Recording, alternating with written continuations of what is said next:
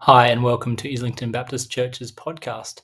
This is where you'll find our weekly Bible talks from our church service every Sunday. We hope you enjoy, and you might like to leave us a review or rating.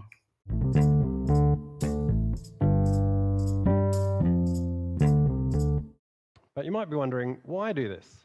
You know, why preach through ideas from a book written by a mere mortal, uh, even a nice and thoughtful guy like Glen, uh, in church on Sundays? You know, shouldn't we be preaching from God's word? Well, yes, and in a sense, we, what we will be doing each week is exploring what the Bible says on these topics and um, how some of these key values have come from the Bible, from biblical worldview. I'm not just going to be um, standing up here reading out chapter summaries. But we are also doing something a little bit uh, different from usual. So we'll be reflecting on how the world that we know, our modern Western culture, is fundamentally shaped by the Christian faith, uh, the Jesus Revolution, as um, Glen um, described it in that video. Uh, see, the aim is to understand how some foundational and deeply held values in our culture are totally dependent on and really birthed by the Christian faith. In the introduction to his book, Glen explains the extraordinary impact of Christianity is seen in the fact that you don't notice it you already hold particularly Christian ish views, and the fact that you think of these values as natural, obvious, and universal shows how profoundly the Christian revolution has shaped you. And we're not exploring this fact just because it's interesting. Uh, the hope is that if you're not already a follower of Jesus, this series will help you see how significant Jesus already is to the way that you see life uh, and how the claims of Christianity about God and the world and ourselves provide the most um, plausible and meaningful foundation for life. I hope to encourage you to embrace Christianity uh, more consciously and deliberately, uh, or at least consider doing that, rather than just assuming some Christian values. And if you are already a follower of Jesus, which I assume is probably the majority of us here this morning, the hope is that this short series will help us see that perhaps we have a little more in common with our neighbours than we realise. You see, in some ways, our culture has moved on quite profoundly from Christian values and assumptions, hasn't it? Uh, and, and, we can be more acutely aware of these points of tension and conflict. And whilst this is true, and uh, we need to be conscious of this reality, uh, it's also helpful to appreciate uh, the significant ways that our culture continues to be shaped by our Christian worldview. Uh, and it's helpful not just you know so that you can appreciate the good that's still present uh, out there in our in our world, but so that you can help your family members, your neighbors, your friends see how much Jesus uh, means to them already, and encourage them to explore the Christian faith more seriously. So that's the hope. Uh, and now today, as we begin this exploration, we're going to rewind uh, back to the world that Jesus himself was born into. Uh, see, if we're going to appreciate how Jesus has shaped our world, we need to have some idea of the world as it was. Uh, you see, it's important to grasp that Christianity was born into a world very different from ours. The Greco Roman world of the first century didn't share any of these values that, were, that are explored in this book, which we take for granted. Uh, in fact, they would have been seen as bizarre and unreasonable. But the most bizarre, the most unreasonable belief of all was the central claim of Christianity that Jesus, saving king, had been crucified, hung on a cross. And that this wasn't a mistake, it was actually a climactic moment in his work of redemption.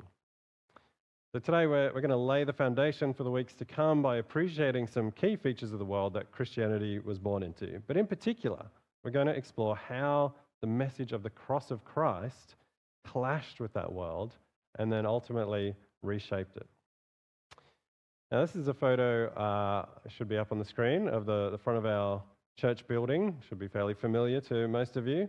And um, you've probably noticed it before, but you can see right up in the, the top right hand corner there is a cross. Uh, we have a physical replica of a cross on the facade of our building. And that's normal for a church, isn't it? Uh, in fact, it's one of the few clues that this is a church building. uh, other than the word church. Uh, where our building doesn't look particularly churchy otherwise. In our culture, a cross is associated with spirituality, religion, faith, hope, love, redemption. That's what we immediately comes to mind when we see a cross on a building like that. Uh, in our broader world, the cross is a universal symbol of medical care, of non-violence. Um, although in that context, it's come a little bit detached and reshaped, come through the Swiss flag, etc. Um, but the point is that today, uh, and for hundreds and hundreds of years, in Western culture, we associate the cross with healing, redemption, love, and hope. It's normal and expected to see it on top of a church building. But if a Roman from the first century popped in a time machine um, and ended up in our time and place, walking down the street, saw a building with a, with a big cross on top of it, and friendly looking people walking into this building, smiling, shaking hands, they would be very disturbed and puzzled. They might wonder surely all these people aren't going in to be crucified. They don't look like slaves, they, they look pretty happy. Maybe they're going to learn how to crucify people. But why are they smiling? What is this disgusting organization doing in the middle of the town? Why are there children going in?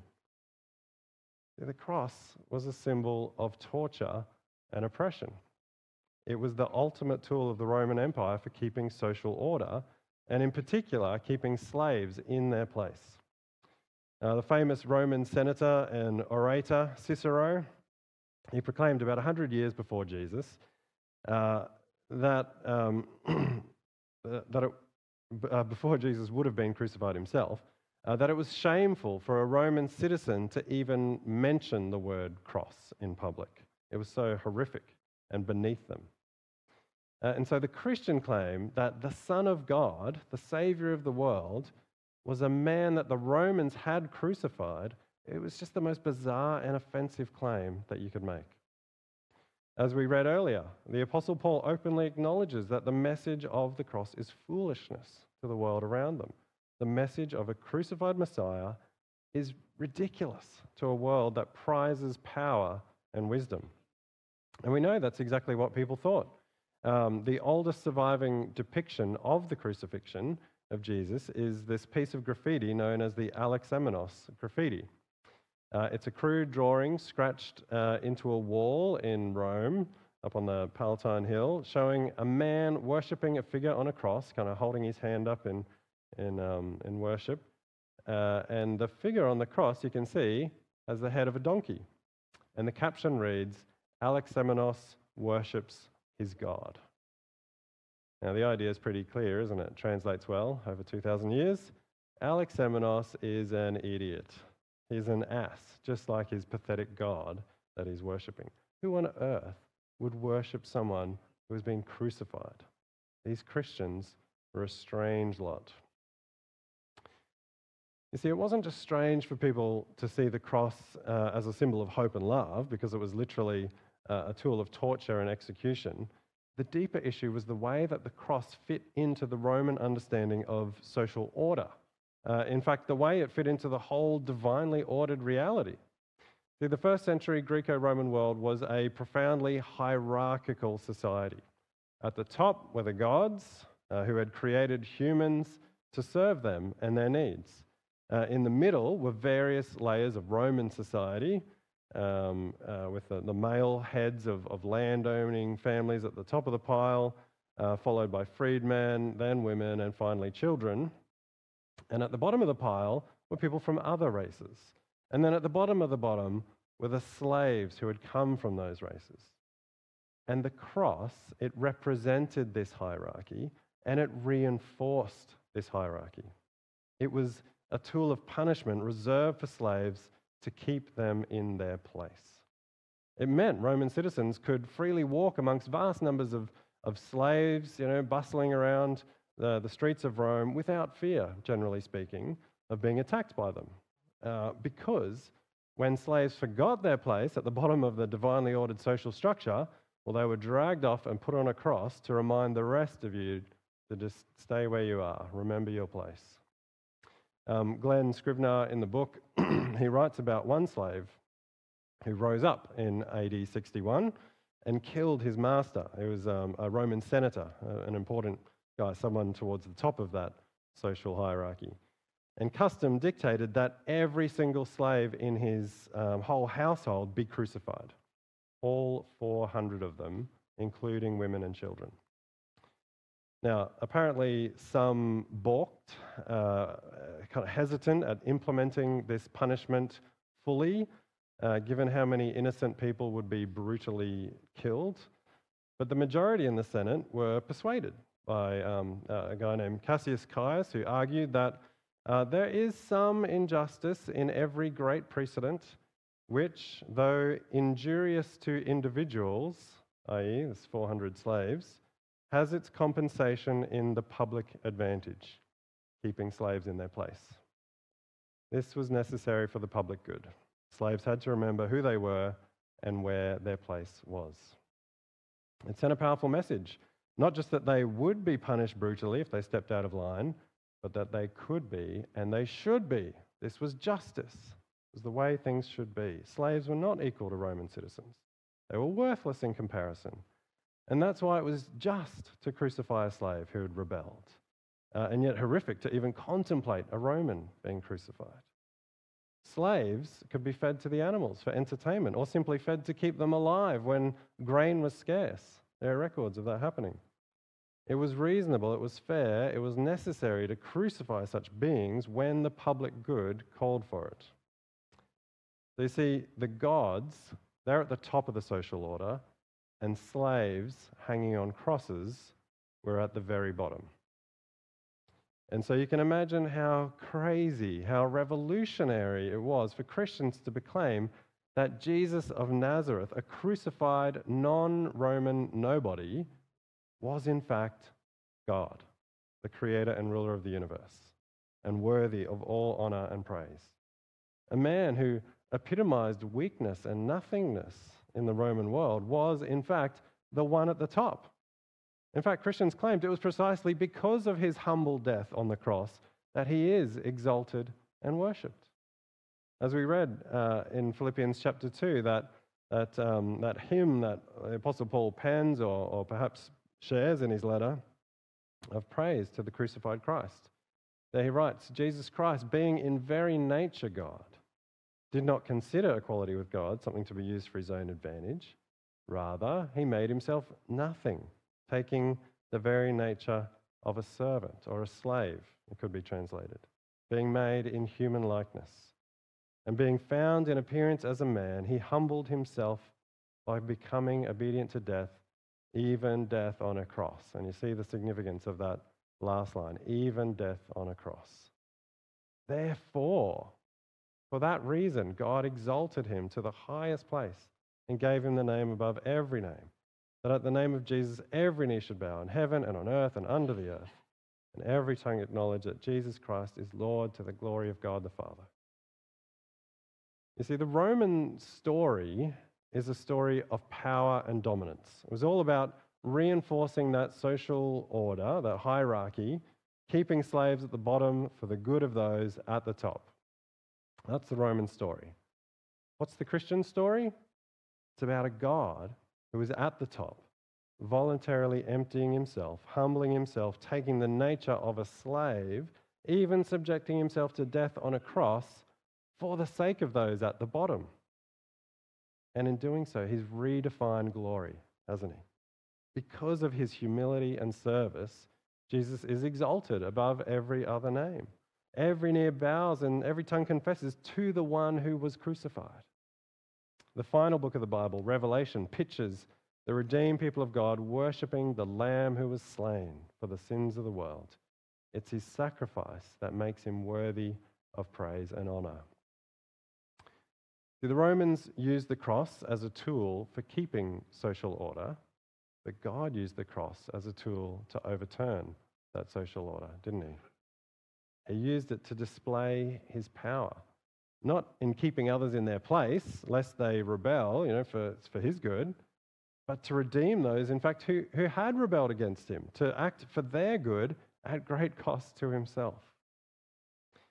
And so, back in 1 Corinthians chapter 1, Paul proclaims that although the cross of Christ, you know, the message of Christ crucified is foolishness to those who are perishing, it is in fact the wisdom and power of God. The cross of Christ makes a mockery of human wisdom and power because it enacts and reveals a redemption that we could never achieve. Paul points out that the wisdom of the world had not been able to reach God, to know Him through its wisdom. Human power, human wisdom only gets us so far. But then God, through the ultimate form of human weakness and foolishness, through a saving king hanging like a worthless slave on a cross, has revealed true wisdom and power. In Christ crucified, we have access to God. He's our, our righteousness, holiness, and redemption, as Paul explains in verse 30. In him, there is forgiveness for sin, there's victory over death. And so, as the offer of redemption through this crucified Christ is proclaimed, uh, and, and, those appear, uh, those who appear to be nothing in the eyes of the world, believe and are saved, God again is turning the values of the world upside down. Paul explains he, he chose the foolish things of the world to shame the wise. God chose the weak things of the world to shame the strong. The cross of Christ confronts the assumptions and the hierarchy of the world at the time and turns them upside down. The message of the cross creates a new value the power of God in human weakness, the significance and worth of humble sacrifice and service. And so Paul goes on to explain a number of times through his uh, letters to the Corinthians how the reality of Christ crucified has shaped his own self understanding and ministry. In chapter 2, uh, he explains that when he came to them with the gospel of Jesus, preaching salvation in his name, he didn't adopt the typical forms of, of clever and powerful rhetoric that would have been expected of him in their culture. Uh, he rejected human wisdom and eloquence and instead resolved to know nothing except Jesus Christ and Him crucified. Uh, he came in weakness and trembling rather than power and confidence. His preaching rested on the power of the Spirit. It highlighted the power of God in the cross of Christ rather than on wise and persuasive words. He did this so that their faith might rest on God's power rather than human wisdom. Uh, in chapter 4, he confronts their assumptions about worth and significance, recounting how he, is a, how he has suffered and been treated uh, really as garbage in this world as a servant of Christ. And not to provoke pity, uh, but to help them understand how the power of God works in this world to understand greatness according to the gospel of Jesus Christ. Uh, and it, then in his final chapters of his second letter to them, he once again highlights how God's power is displayed in human weakness. He boasts of the things that show his own weakness to draw attention to the power of God, made perfect in that very weakness. The cross of Christ, it confronts assumptions about power and significance as the preaching of Christ crucified brings about this powerful redemption from sin. And, and, and in the process, it reveals the futility of human power and wisdom. but uh, then it's, it's particularly the way that the cross of Christ redefines the worth of humble service that I think has made its mark on our world. You see, if God glorifies himself through humiliating and sacrificial service of others, well, then we have a whole new way of thinking about significance and dignity for ourselves, don't we? You see, the very reason that Paul shares that hymn praising Jesus for his humble sacrifice in Philippians chapter 2 is to encourage the Philippians themselves to adopt the same mindset in their relationships with one another. He urges them do nothing out of selfish ambition or vain conceit. Rather, in humility, value others above yourselves, not looking to your own interests but each of you to the interests of others. In your relationships with one another, have the same mindset as Christ Jesus. And then he goes on to share that hymn to describe Christ humbling himself to death for our sake. Now, thinking um, about ourselves and others like that, it's not intuitive in any culture. It's against the grain of our nature, isn't it? Uh, which assumes we are more important and our needs are more significant than others. But in our culture, we at least instinctively see how good and noble this kind of attitude and behavior is. We value humility and sacrificial service of others. It makes sense to us in a way that would have never made sense to the average person in first century Rome. And it's because we've been shaped by nearly 2,000 years of the idea that God Himself might stoop to suffer on a cross for our sake. We now see that as normal, not utterly ridiculous. And so we see humility and service as greatness. Uh, I've been reading through the um, Harry Potter series with George and Grace over the past year, and we're up to the final book. Now, I, I know some of you, it's a bit of a controversial thing in Christian circles. Some of you might wonder whether that's a, a good idea or not. You can feel free to chat to me afterwards if you want. But it's safe to say that the Harry Potter saga has captured the hearts and minds of children and young adults, um, people of all ages really, uh, in a way that no other book series has since, I think, probably the Chronicles of Narnia. And it's no accident that a defining feature of Harry as the hero of this saga is his humility and ultimately his willingness to suffer to pay the ultimate price for the sake of others. Uh, from beginning to end, Harry questions his own significance and ability. Why him? He shies away from the spotlight and, and tries his best to just walk the path that he he, he believes he, he must while trying to spare others from having to share in his burden, his pain. And you see the neglect and, uh, if you know the story at all, the, the neglect and disrespect he receives from his aunt and uncle for the first 10 years of his life, having to live underneath, in a broom cupboard underneath a set of stairs, rather than ruining his chances of being a hero, it actually gives him precisely the kinds of qualities that we expect in a hero in our culture, that kind of humility and willingness to suffer. See, Harry Potter would not have been a likely hero in a Greco Roman saga. He would be written off as weak and not worthy of devotion. Uh, it wouldn't have been a bestseller. Just like a proud and confident Harry Potter who uses his strength to squash the weak wouldn't have been a bestseller in our culture.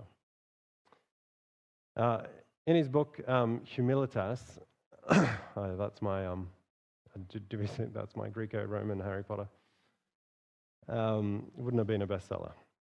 Uh, but moving on, um, in his book Humilitas, um, Christian writer and historian John Dickson, uh, he explains how the ancient Greeks and Romans didn't value humility uh, because it didn't fit their honor shame paradigm. But then Jesus came along and he redefined greatness, paving the way to embrace humility as a key virtue.